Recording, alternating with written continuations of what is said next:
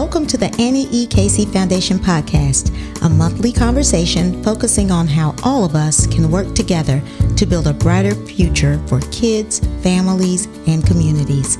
I'm Lisa Hamilton, Vice President of External Affairs at the Foundation. I'm delighted to be your host, and I'm so glad you've joined us for a hopefully inspiring and interesting conversation today. The Casey Foundation is focused on giving kids what they need strong families vibrant communities, and financial stability. In these efforts, the Foundation is fortunate to work with innovators who develop, test, and implement solutions to help kids thrive. Each month, we'll bring you an in depth conversation with one of these experts right here on the Casey Foundation podcast. May is National Foster Care Month a time to consider ways that all of us can play a part in improving the lives of children and youth in foster care. For more than 20 years, the Casey Foundation has worked to develop and promote effective child welfare practices. We recently worked with Delaware to help it implement strategies to engage families in decision making and to keep teens out of foster care.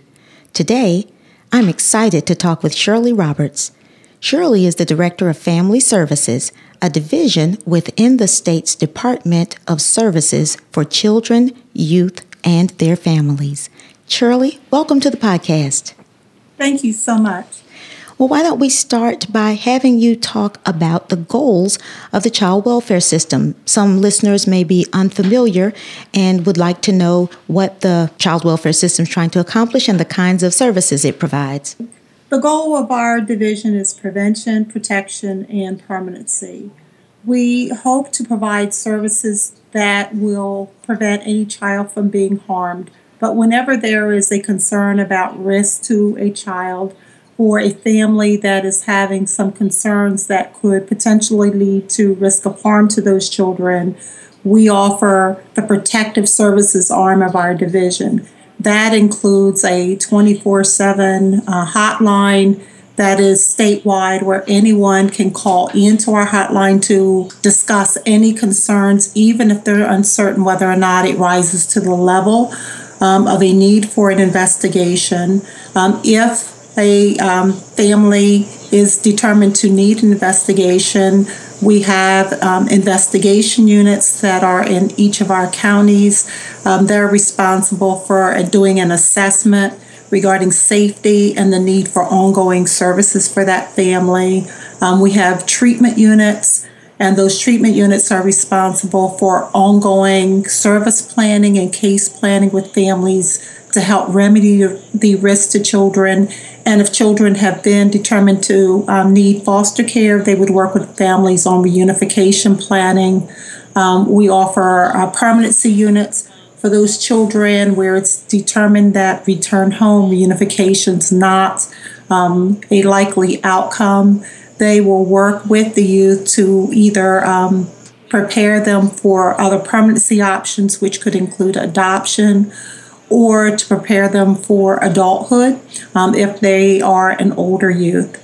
Um, in addition to those services, what's um, perhaps unique to Delaware, in our division, we also have the Office of Child Care Licensing. So we're responsible for the licensing and monitoring of all child care um, facilities um, in the state. And we also house uh, a criminal history unit so, for those that are going to be working with children or vulnerable populations, such as um, teachers, child welfare folks, um, hospital staff, they have to all um, get a criminal history check, and uh, that is housed within our division.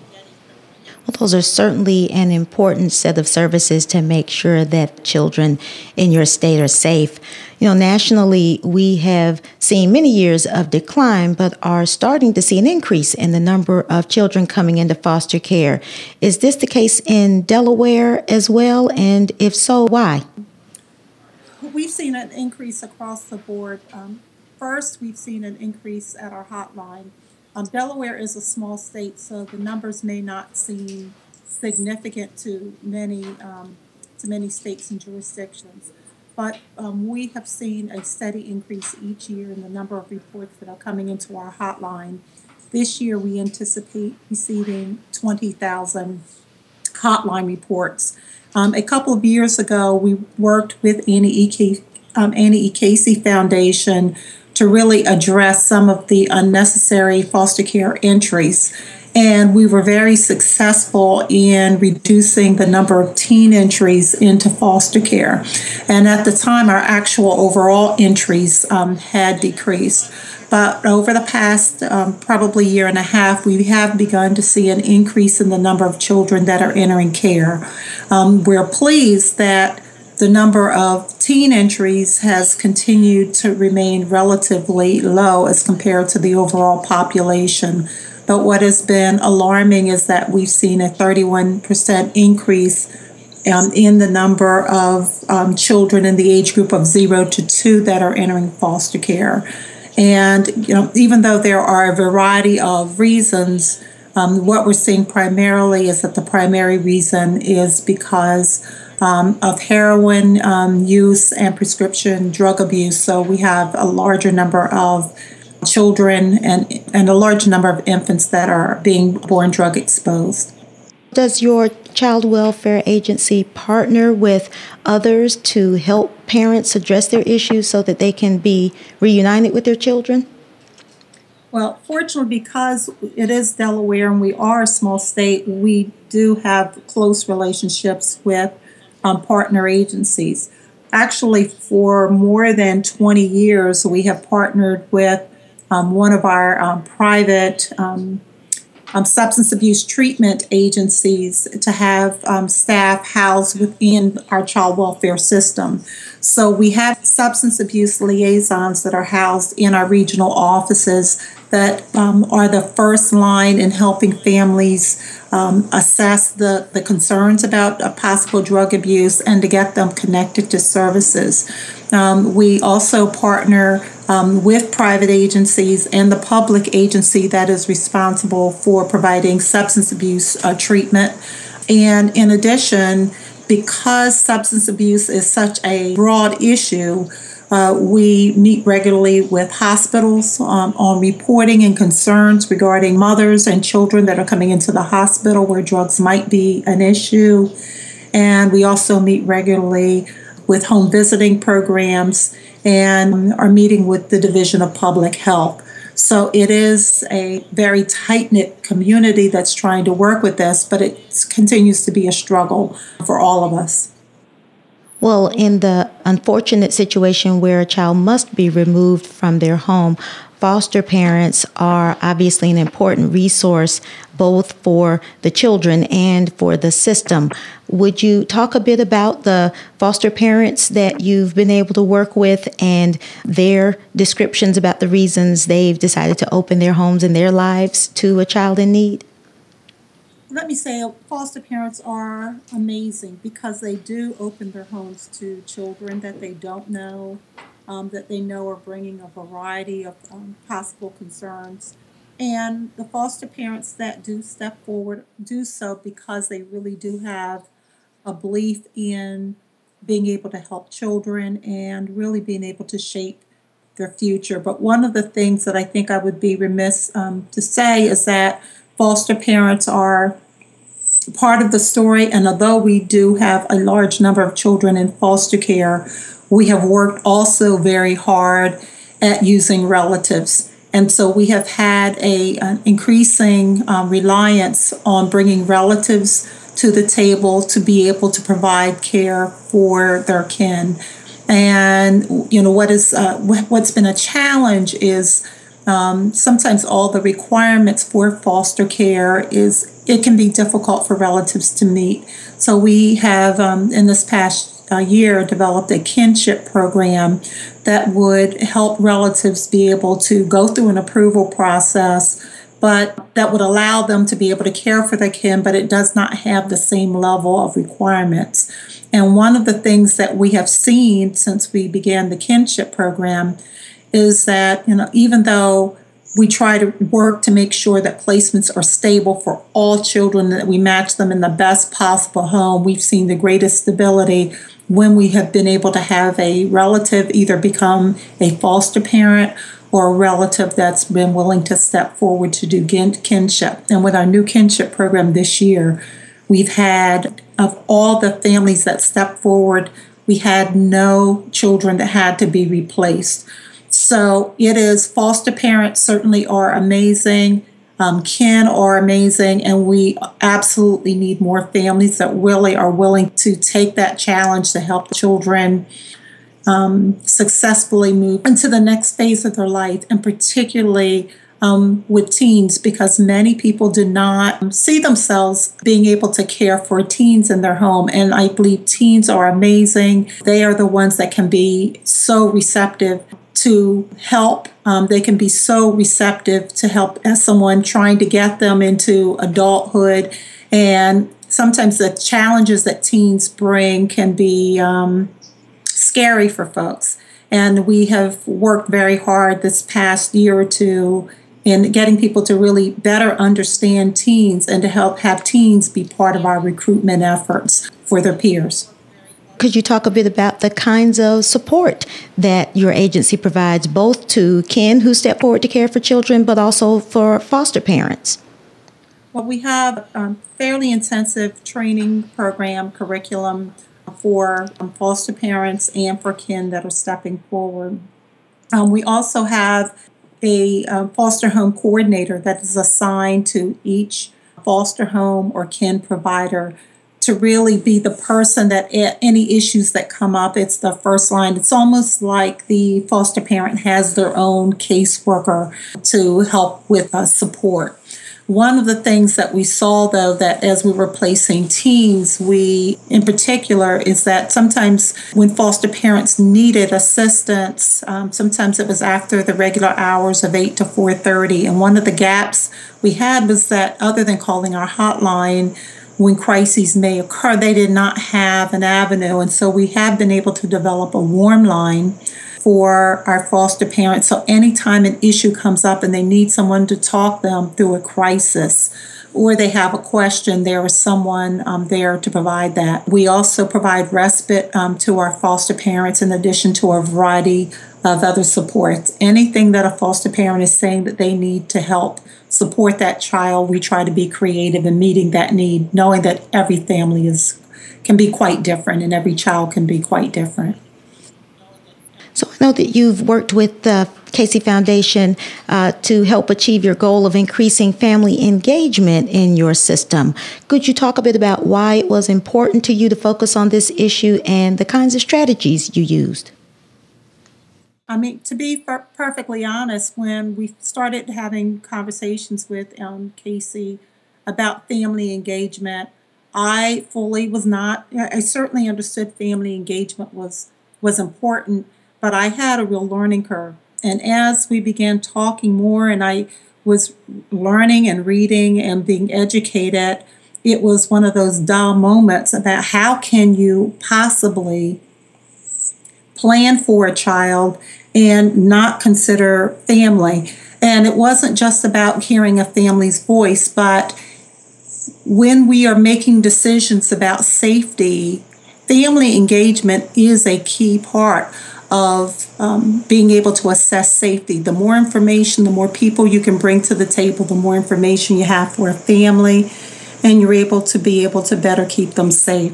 It's really important when it comes to permanency. It becomes when a parent is struggling with whatever their issue is, being able to engage a family can be critical for that parent to have added support, not just emotionally, but to help them through case planning.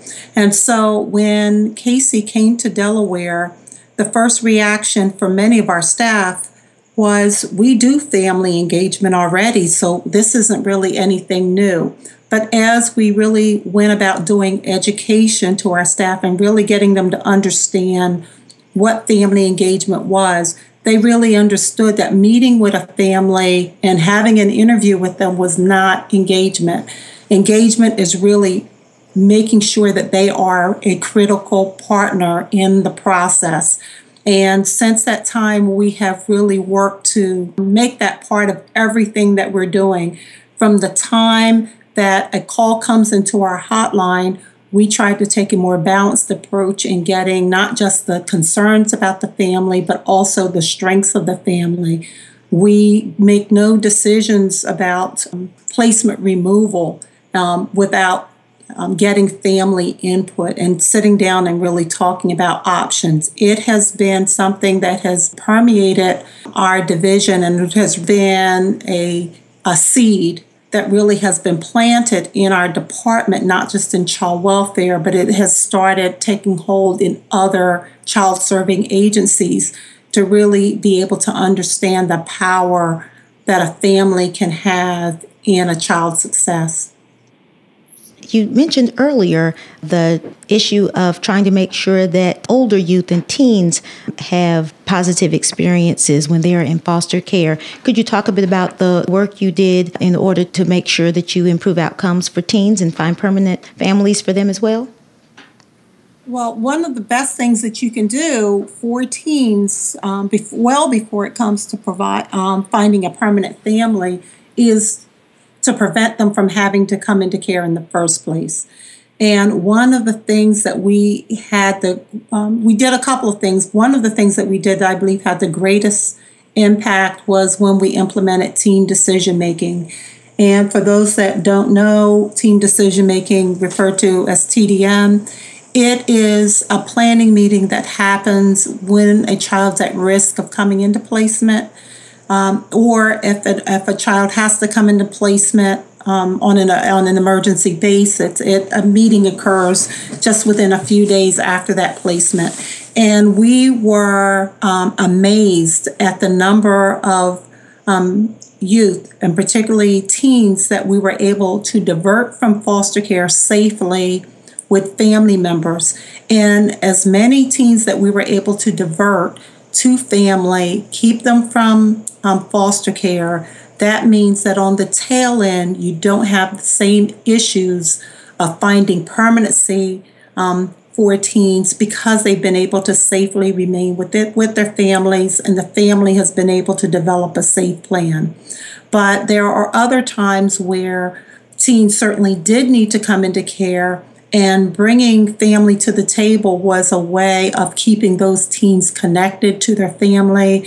Um, they were able to um, continue seeing um, aunts and uncles and participate in family events and reunions.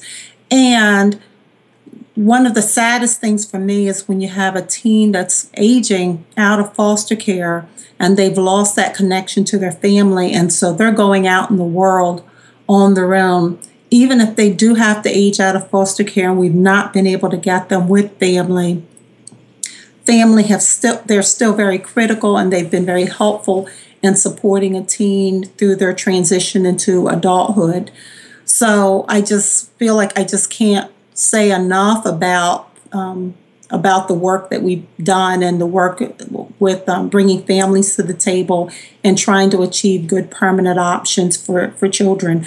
We've also had some teens that, um, a few that we've been able to move on to adoption, and I think sometimes they have a um, skewed view of what their families will be able to do for them, um, you know, as they go through their teenage years. And sometimes it's been very helpful in seeing that play out for the teens while they're still in our care. So sometimes their ideas about what will happen and the supports that they're going to have after 18, they realize that that may not be there. And so they're able to take advantage of some of the supports that we're able to provide while they're still 18 and then under age uh, 18 and then once they receive um, they get to the age of 18 being able to participate in some of our independent living um, services so shirley as we celebrate national foster care month i wonder if you have recommendations for anyone who's interested in supporting a child in foster care how could they get involved I think anyone that's interested in um, interested in supporting a child in foster care should really just call their local child welfare agency and really look at the options. I know that states are so very different, but there are many ways besides fostering that you can support a youth. We have um, we have young people that are in college that tutor our youth. Um, we have many youth that have many interests, you know, whether or not it's sports or music there's ways that you can help um, nurture and support an interest that a teen has. There's so many opportunities besides actually um, fostering. There's ways that you can actually um, that you can also support a foster parent. There, um, we have um, some young people that come in and um, do art lessons with our youth. It's whatever the youth needs. There are people out there that we know that can meet that need and so I would suggest that they call their, their child welfare agency and say, yes, I am interested in helping a teen. I'm helping, I would like to volunteer and to find out what those options are because we could certainly use any assistance and we want to take advantage of everyone's talents. Well, we certainly hope that folks take you up on those opportunities. If you want to learn more about Casey's work in Delaware, you can find a recent case study on our website, aecf.org. Thank you so much for joining us today, Shirley. Thank you. And I want to thank our listeners for joining as well. If you've enjoyed today's conversation, rate our podcast on iTunes to help others find us. To learn more about our podcast and for show notes, visit our website, aecf.org and follow the Casey Foundation on Twitter at AECF News. Until next time, I wish all of America's kids and all of you a bright future.